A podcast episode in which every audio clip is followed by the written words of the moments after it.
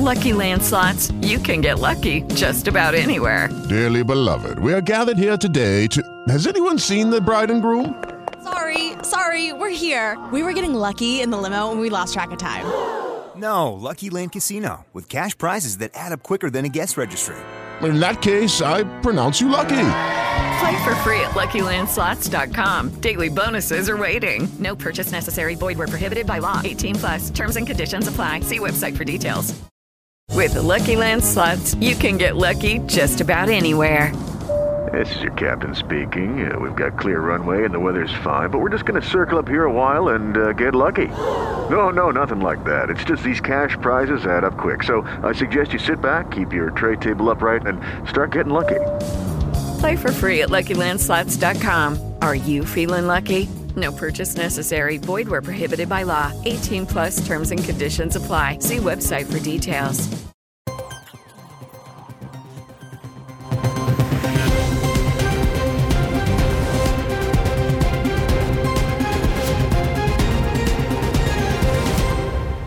Nuovo ben ritrovati all'ascolto dalla redazione. Gli inquirenti seguono la pista della setta religiosa per l'efferato omicidio avvenuto nella notte ad Altavilla Milicia nel Palermitano. Un uomo di 54 anni ha ucciso la moglie e due figli di 5 e 16 anni.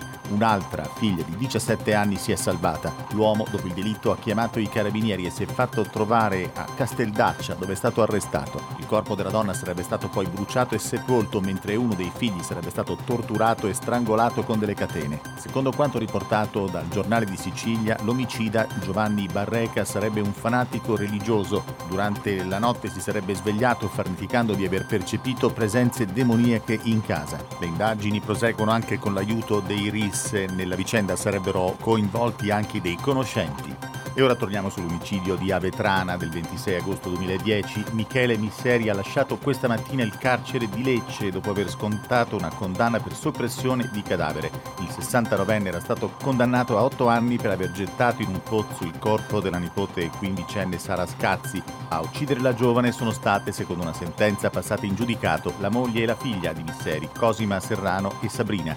Misseri era in carcere dal 2017 ed è uscito con circa un anno di anticipo beneficiando della riduzione della pena per buona condotta e della norma svuota carceri. Un'altra pagina di cronaca, un uomo è morto sbranato da alcuni Rottweiler mentre faceva jogging nei pressi di un parco a Manziana, vicino a Roma.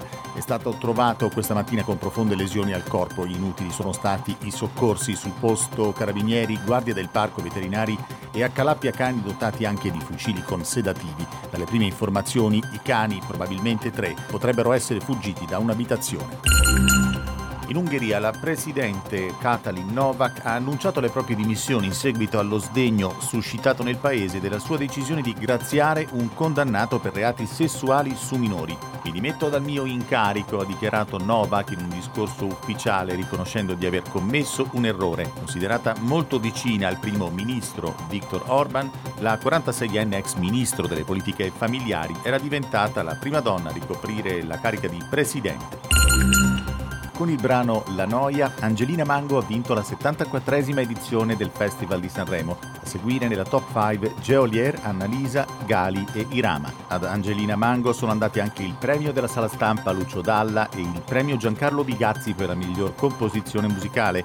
Premio Sergio Bardotti per il miglior testo è stato invece assegnato a Fiorella Mannoia con Mariposa e il premio della critica Mia Martini a Loredana Bertè con il brano Pazza. Erano dieci anni che una donna non vinceva il festival, l'ultima a riuscirci era stata Arisa nel 2014 con Controvento.